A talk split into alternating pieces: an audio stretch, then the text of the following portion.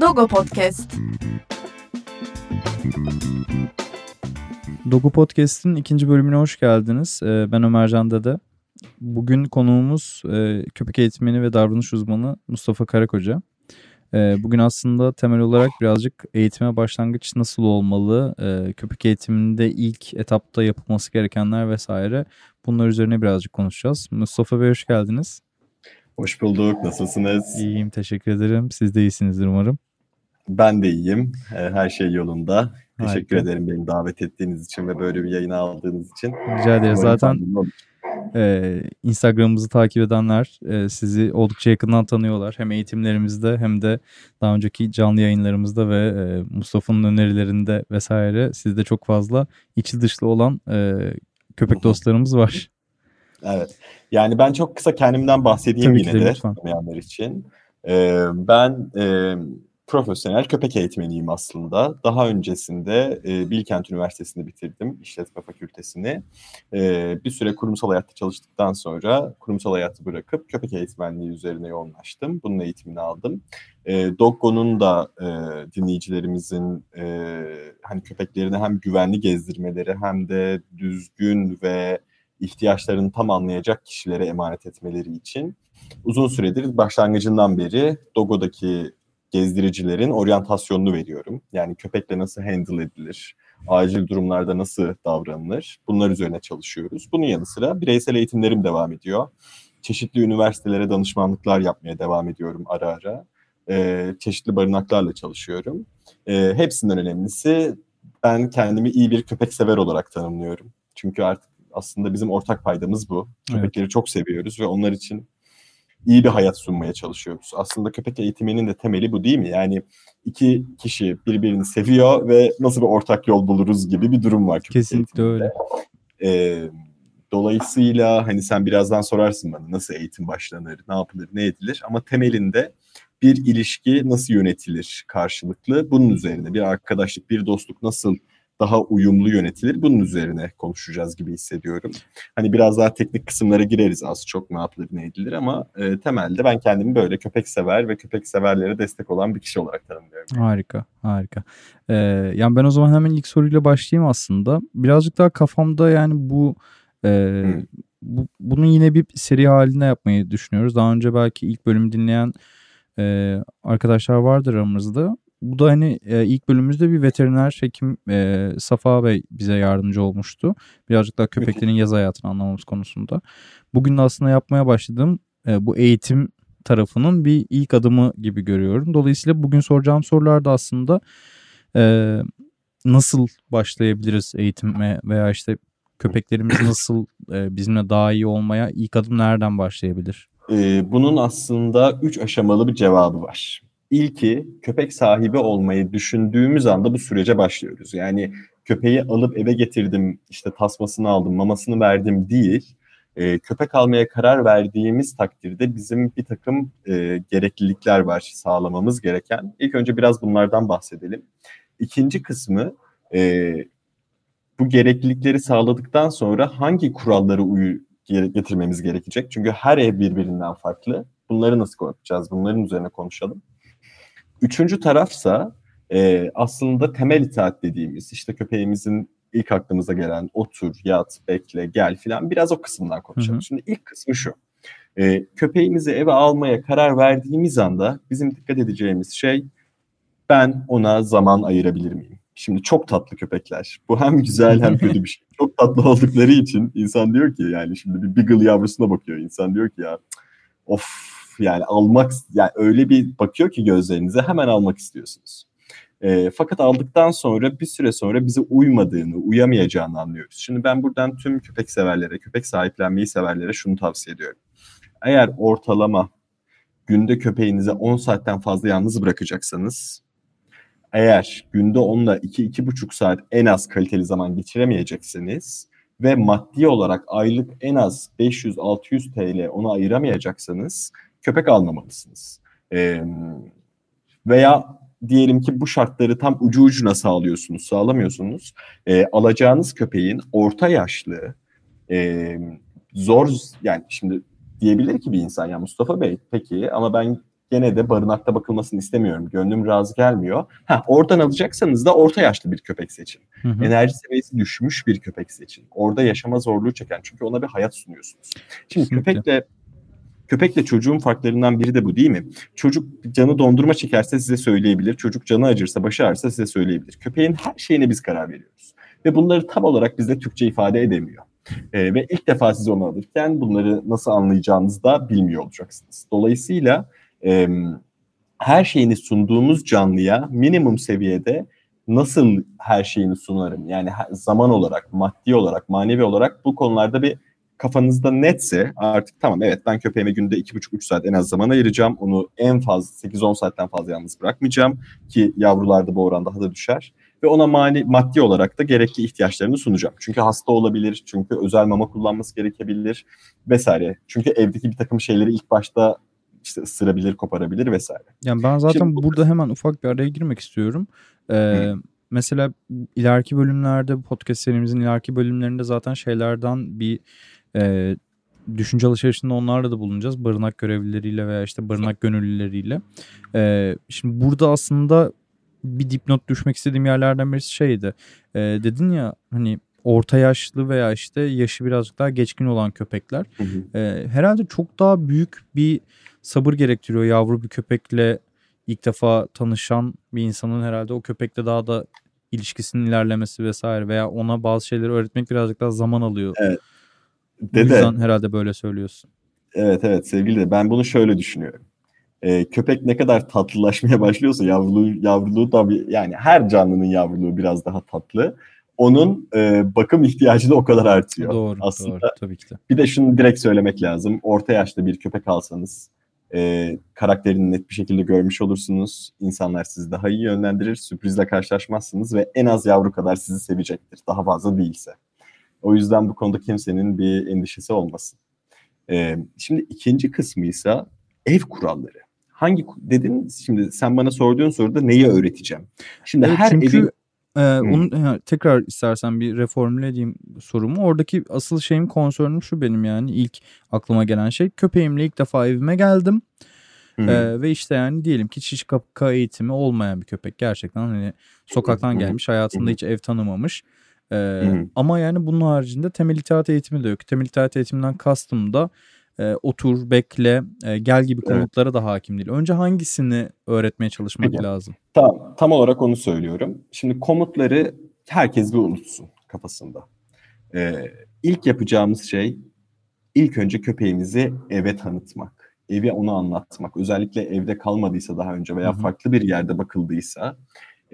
Unutmayın, köpekler için evdeki her eşya üzerine işenmesi gereken, her eşya ısırılacak bir oyuncak olabilir. Her tahta parçasını neden ısırmasın ki?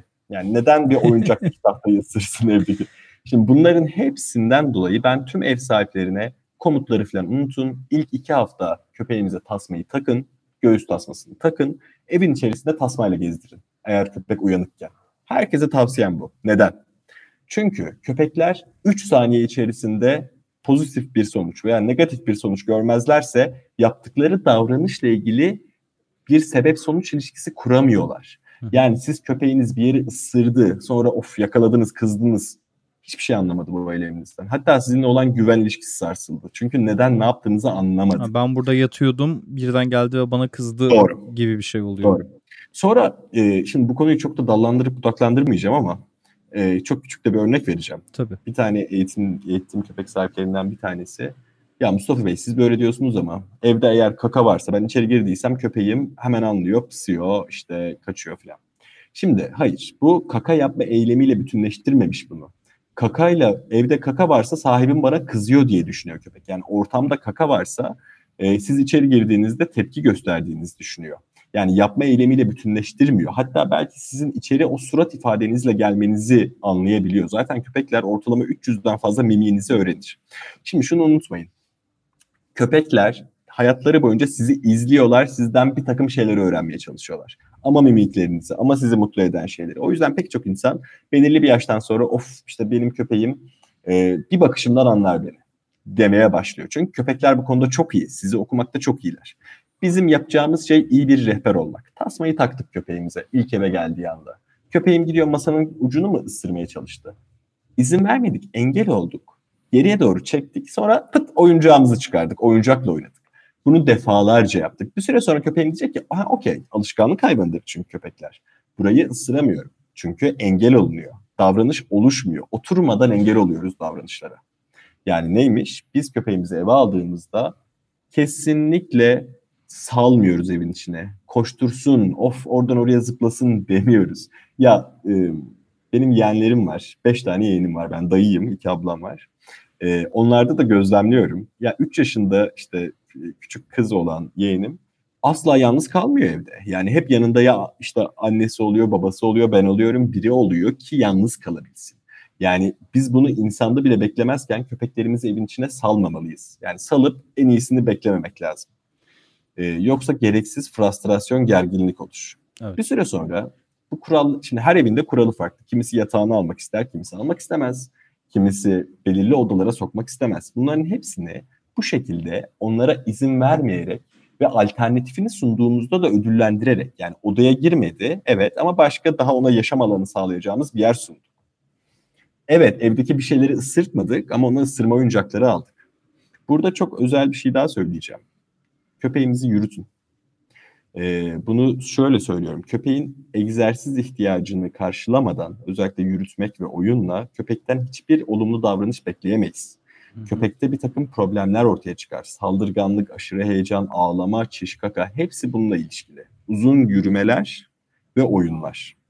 Şimdi, peki artık ben 1-2 hafta geçti, köpeğim artık evdeki kuralları öğrendi, masaya atlamıyor, işte bir şeyleri çekmiyor. İlk öğreteceğim şey ne olacak köpeğime? Tabii ki tuvalet. Yani bir istatistik var Amerika'da. Tekrar sokağa atılan köpeklerin %30'undan fazlası çiş kaka problemi nedeniyle atılıyormuş. İnsanlar dayanamıyor tuvalet konusunda. Evet, evet. Türkiye'de büyük ihtimalle daha da yüksektir bunun oranı diye düşünüyorum ben. Net daha yüksektir çünkü biz ev temizliği harcamalarında evet. Avrupa'nın, Amerika'nın çok önündeyiz. Yani çok takıntılıyız ev temizliğine. Tuvalet konusunda altını çizeceğim bir şey var. Pet eğitimi diye bir eğitim yoktur. Böyle bir eğitim yoktur. Pet diye bir eğitim yoktur. Gazete kağıdı diye bir eğitim şekli yoktur. Köpek tuvalet yapmamalı. Yani bu kadar net. Köpeğinizin kilosu 1,5 kilo da olabilir, 70 kilo da olabilir. Hiç fark etmez. Eğer köpeğinize eve tuvalet yaptırıyorsanız, dışarı çıkaracak zaman bulamıyorsanız ilk etapta zaten almamalıydınız. Çok net söylüyorum bunu. Şimdi neden?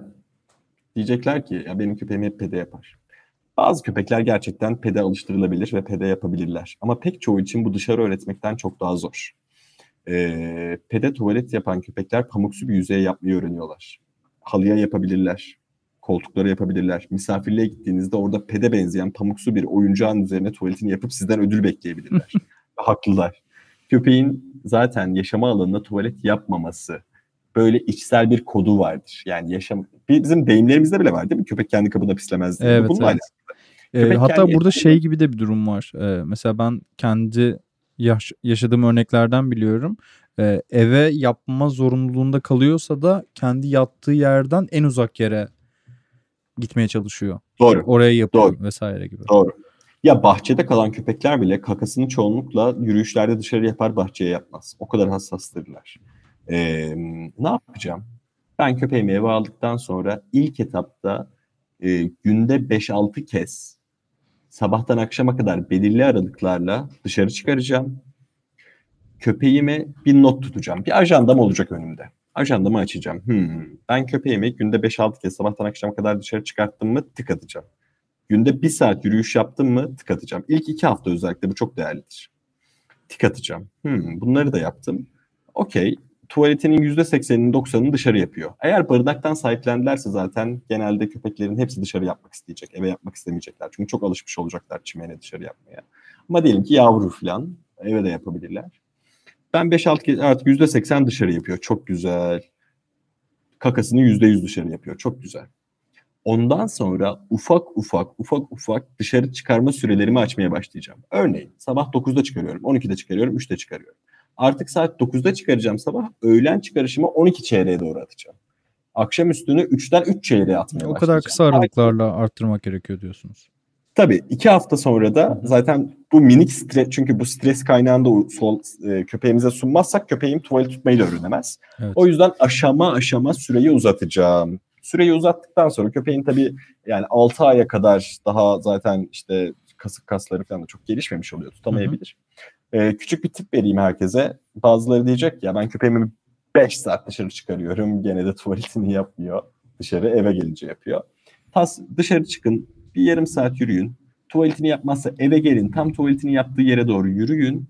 Hop oradan tekrar dışarı çıkarın. Zaten orada kasları dışarı doğru şey yaptığı için, gevşediği için dışarı yapacaktır. Yani tuvalet eğitimi aslında temelde doğru takip, ajanda tutmak. Köpeğim egzersizlerden sonra çok tuvalet yapmak ister. Egzersizlerden sonra suyunu verip dışarı çıkarmak. Ve aşama aşama aradaki süreleri uzatarak yapılır. Bu çok nettir. Her köpek bu şekilde öğrenebilir. Eğer köpekte ekstra bir mental bir problem veya 5 yıl boyunca sürekli eve yaptırmadıysanız bu şekilde öğretmeniz kolay. Tuvalet dışarı yapılmalı. Köpeğin kakasının içerisinde pek çok bakteri, evde çocuğunuz varsa çişinin içerisinde pek çok zararlı bakteri bulunabilir. Bunlara maruz kalmak istemezsiniz. Köpeğin psikolojisi için de dışarı yapması doğrudur. Yani neymiş? Şimdiye kadar söylediğimi çok kısa özetleyeceğim. 1. Evde kurallarımıza göre tasmayla onu yönlendiriyoruz, rehberlik ediyoruz. 2. Tuvaletini öğretiyoruz. Bunları yaptıktan sonra zaten ev kurallarını bilen, tuvaletini dışarı yapan bir köpeğimiz oluyor. Evet. Yani bir şey diyeceğim. Pek çok çocukta bunlar yok yani bu arada. Bunu sağladıktan sonra bence iyi bir noktadasınız kesinlikle köpek sahibi olarak. Ya peki aslında bu bir tane daha soru sormak istiyorum. Eğer bu hani ilk sorunun cevabı kısmını bitirdiysek. Çok kısa bir şey daha söyleyeceğim. Tabii özür dilerim. 3 tane madde sunmuştum. 3.'sü de temel itaat. Değerli yani beni dinleyen insanları hepsine bir şey seslendirmek istiyorum. Köpeğinizin nelerden hoşlandığını not edin. Ya da aklınıza kazıyın. Findi fümeden mi hoşlanıyor? Toptan mı hoşlanıyor?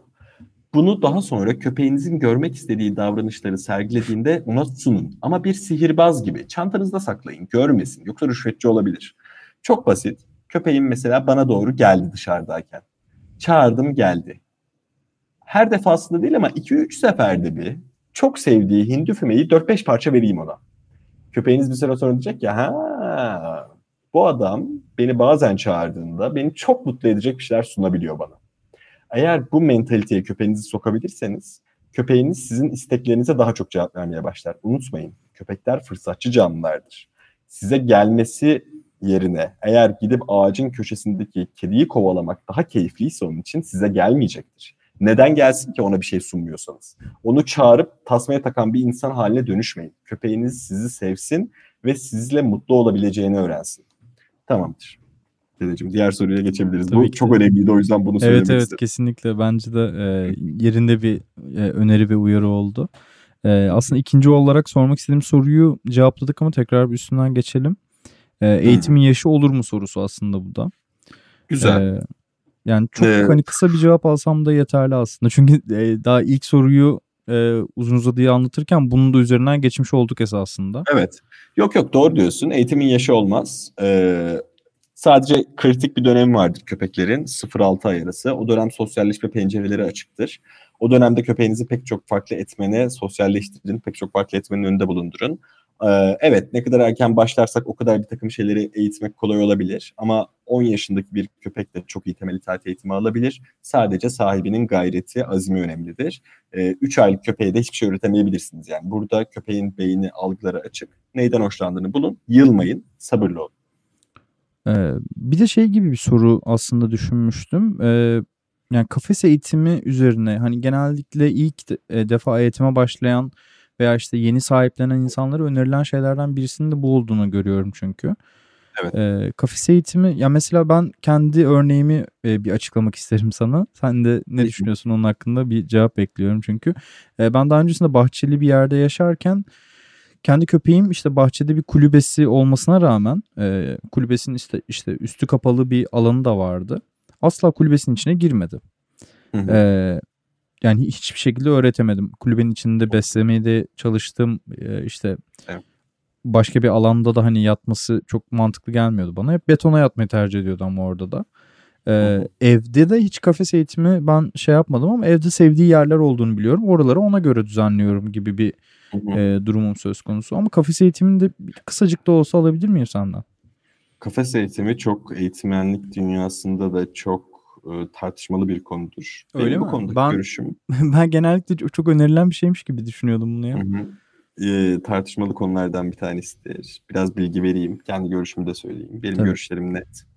Eğer köpeğimizde bir evdeki bir takım şeyleri ısırma, örneğin kabloları kemirme, örneğin evdeki ağaçları yeme, kendine veya size zarar verebilecek bir takım şeyleri varsa zaten mecbursunuz. Bir çit veya kafes eğitimine onu alıştırmaya, özellikle bu özelliklerini zaman içerisinde törpületene kadar. Çünkü bir kabloyu ısırmasıyla çok hızlı bir şekilde köpeğim değil mi? Elektrik çarpabilir, ölebilir.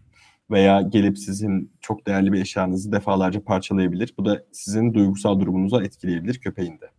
Şimdi kafes eğitimi bu durumlarda tavsiye edilir. Hatta eğer evde birden fazla hayvanınız varsa onların kendi aralarında problem yaratmaması için tavsiye edilebilir. Fakat unutmayalım, kafes mutlaka köpeği bir takım bir strese sokuyor. Nasıl stres sokuyor? Eğer köpeğinizin gerekli egzersiz ihtiyacını vermezseniz, yani eğer onunla gerçekten onun fiziksel olarak yormazsak, mental olarak yormazsak ve kafese koyarsak hapishane gibi olur. Kafese köpeğin yorgun girmesi gerekiyor gibi bir durum var aslında. Doğru. Yani veya bir alışkanlığı varsa, örneğin siz işe gidiyorsunuz, 3-4 saat orada kafeste uyuyor ama geldiğinizde gerçekten onu mental olarak yormanız lazım, fiziksel olarak da orada tutmak istiyorsanız. Yani bu arada evde kocaman bir kafese dönüşebilir bunu yapmazsanız, ama kafes daha da küçük. Çünkü şöyle bir süreç oluyor dede. Köpeklerini insanlar yormuyor, sonra evdeki eşyaları yiyorlar köpeğimiz. Sonra kafese koyuyoruz, evdeki eşyayı yiyemiyor köpek ama hala yorulmuyor. Bu köpek egzama çıkarır, bu köpek saldırgan olabilir, bu köpek havlayabilir ya da bu köpek ruhu yaralanır, korkar. Dolayısıyla kafesin sebep olduğu bir takım travmaların temel nedeni yeterli egzersiz ihtiyacının karşılanmaması. Eğer köpeğimiz evdeki eşyaların hiçbirine zarar vermiyorsa, eğer köpeğimiz evde rahatsa, okeyse, bir problem yoksa, kafes şart değil, mecburiyet değil. Eğer köpeğimize ileri itaat eğitimi vereceksek veya temel itaati harfi harfi öğretmemiz gerekiyorsa, evet, kafese ihtiyacımız oluyor. Çünkü köpeğin motivasyonunu arttırmak için belirli aralıklarla onu izole etmeniz gerekebiliyor ama pet köpeklerde hiç böyle bir şeye ihtiyaç yok. Kimse yarışmaya katılmıyor aramızda. Yani biz iyi bir köpek sahibi olmak istiyoruz. O yüzden kafes mecburi değil, bir araç gibi görüp ihtiyaçlarımız çözülene kadar kullanabiliriz. Bu konudaki görüşüm böyle. Aslında benim bugüne hazırladığım sorularda bir tane daha soru vardı ama onu başka bir gün konuşalım. Çünkü süremizin biraz sonuna geldik gibi oldu. Temizlik yaptım, pardon. Estağfurullah. Çok bilgilendirici ve belki de halihazırda köpek sahibi olan insanlar için de çok aydınlatıcı olacağını düşündüğüm bazı noktalar oldu. Ben bugünlük çok teşekkür etmek istiyorum. Sayın Mustafa Karakoca, bize zaman ayırdınız. Hem de ilgilenmemizi sağladınız. Çok teşekkür ederiz. Benim için de büyük bir zevkti. Çok teşekkürler. Hoşçakalın. Görüşmek üzere. DokoCast'in bir sonraki bölümünde görüşmek üzere. Hoşçakalın. Doggo Podcast.